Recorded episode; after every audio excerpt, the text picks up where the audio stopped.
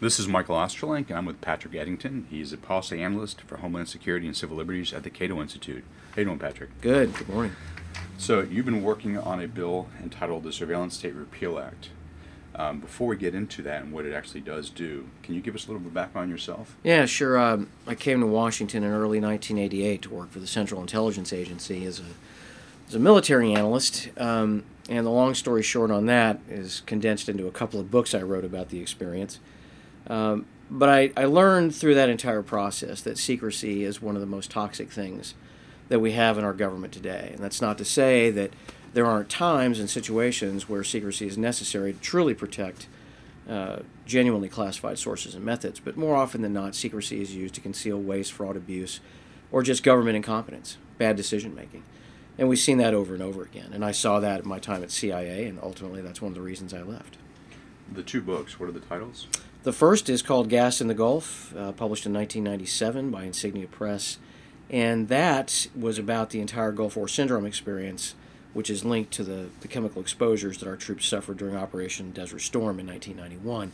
And then the second book is called Long Strange Journey, and it's actually a, a memoir of my entire time uh, at CIA and a little bit of the time after.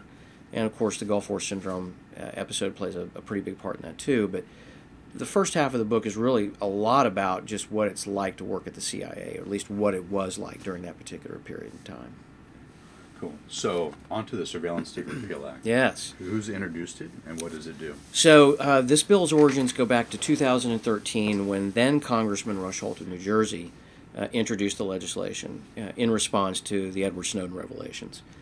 And, excuse me, with Mr. Holt's departure from Congress in 2014, uh, Mark Pocan of Wisconsin, a very progressive Democrat, who is a, an original sponsor, a co-sponsor, I should say, of, this, of the original Surveillance State Repeal Act, made it very clear to Mr. Holt that he wanted to kind of take over the bill as a legacy project and, and to continue to try to move the issue forward.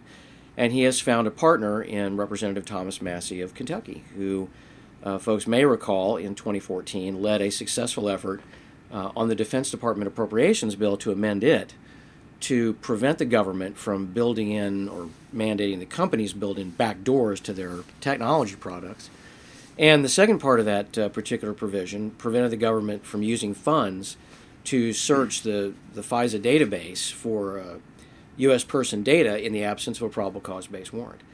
And that particular amendment passed the House by bipartisan vote of 293 to 123.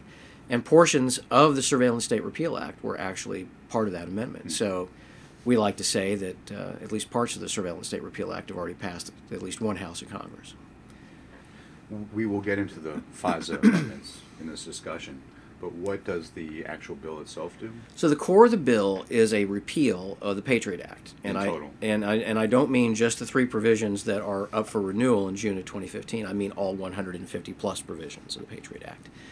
The bill also repeals virtually the entire FISA Amendments Act, with the exception of the court reporting requirements, the FISA court reporting requirements, which we think are actually common sense and then information related to weapons of mass destruction, which I think all of us want to make sure our government has.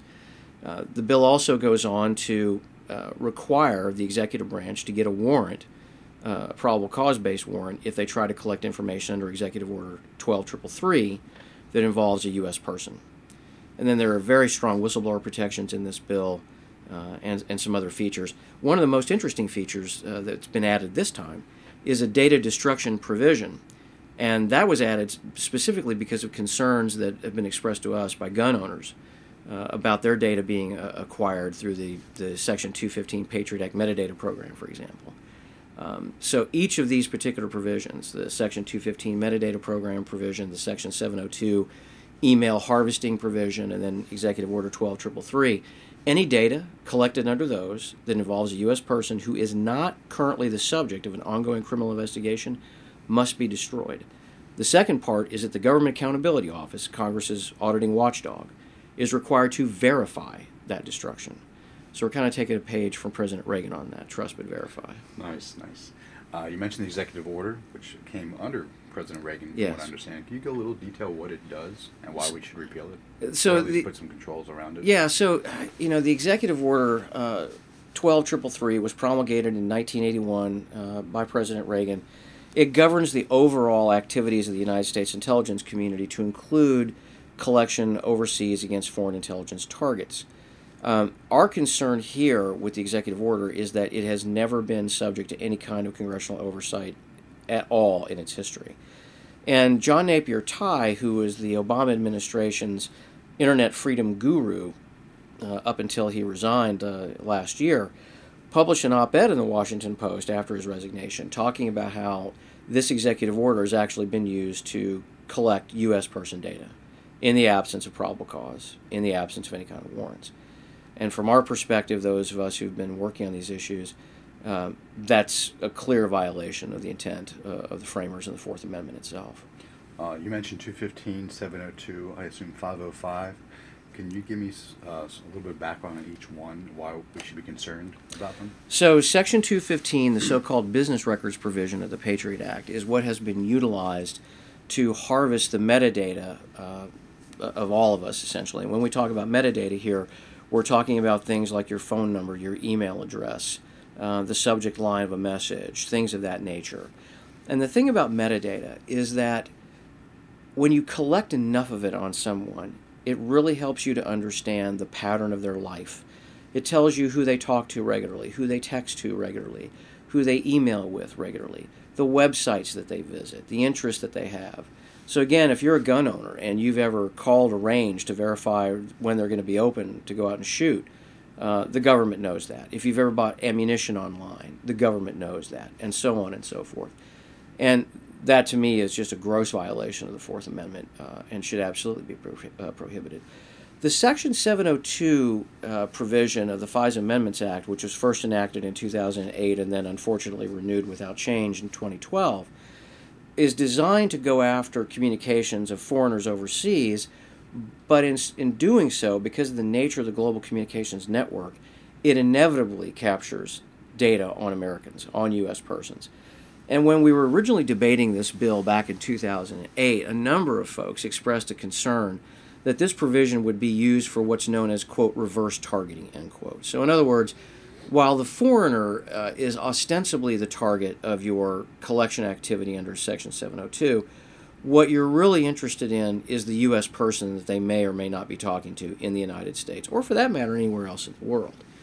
And as we know, that's exactly what's happened here. They have used this provision literally to harvest and to retain email on every single person who has ever communicated with anybody overseas. And because of the nature of the global communications network, the United States, of course, kind of sits essentially as the hub of it. And therefore, communications pass through various nodes here in the United States on their way overseas and then coming back from overseas to recipients here in the United States. So it's an extremely uh, problematic provision, uh, and it's another one that needs to be repealed to ensure that we actually protect the privacy of, of Americans. Um, there are a number of other provisions of the Patriot Act that have always been extremely problematic and troubling. One of the m- most troubling of those is the so called material support provision, which unfortunately um, has been used to prosecute at least one U.S. nonprofit that was actually engaged in peacemaking activities between the Turkish government and uh, Kurdish separatists. And unfortunately, that very expansive definition of material support uh, the Supreme Court uh, tragically accepted that uh, in 2010, and so the Humanitarian Law Project in California wound up having to pay the price for that. Uh, it's draconian. Uh, that's another one of these provisions that would be repealed, of course, under this bill. 505, national security letters? Yeah, national security letters have been around, unfortunately, for a very long time.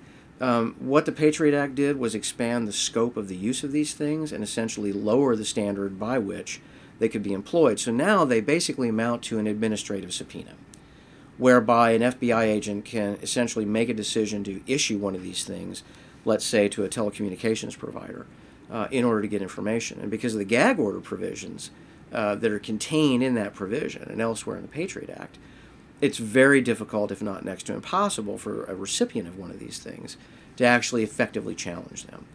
So we have administrative subpoenas with no real oversight we have mass collection of the metadata of Americans, their internet communications, their social media activity, etc.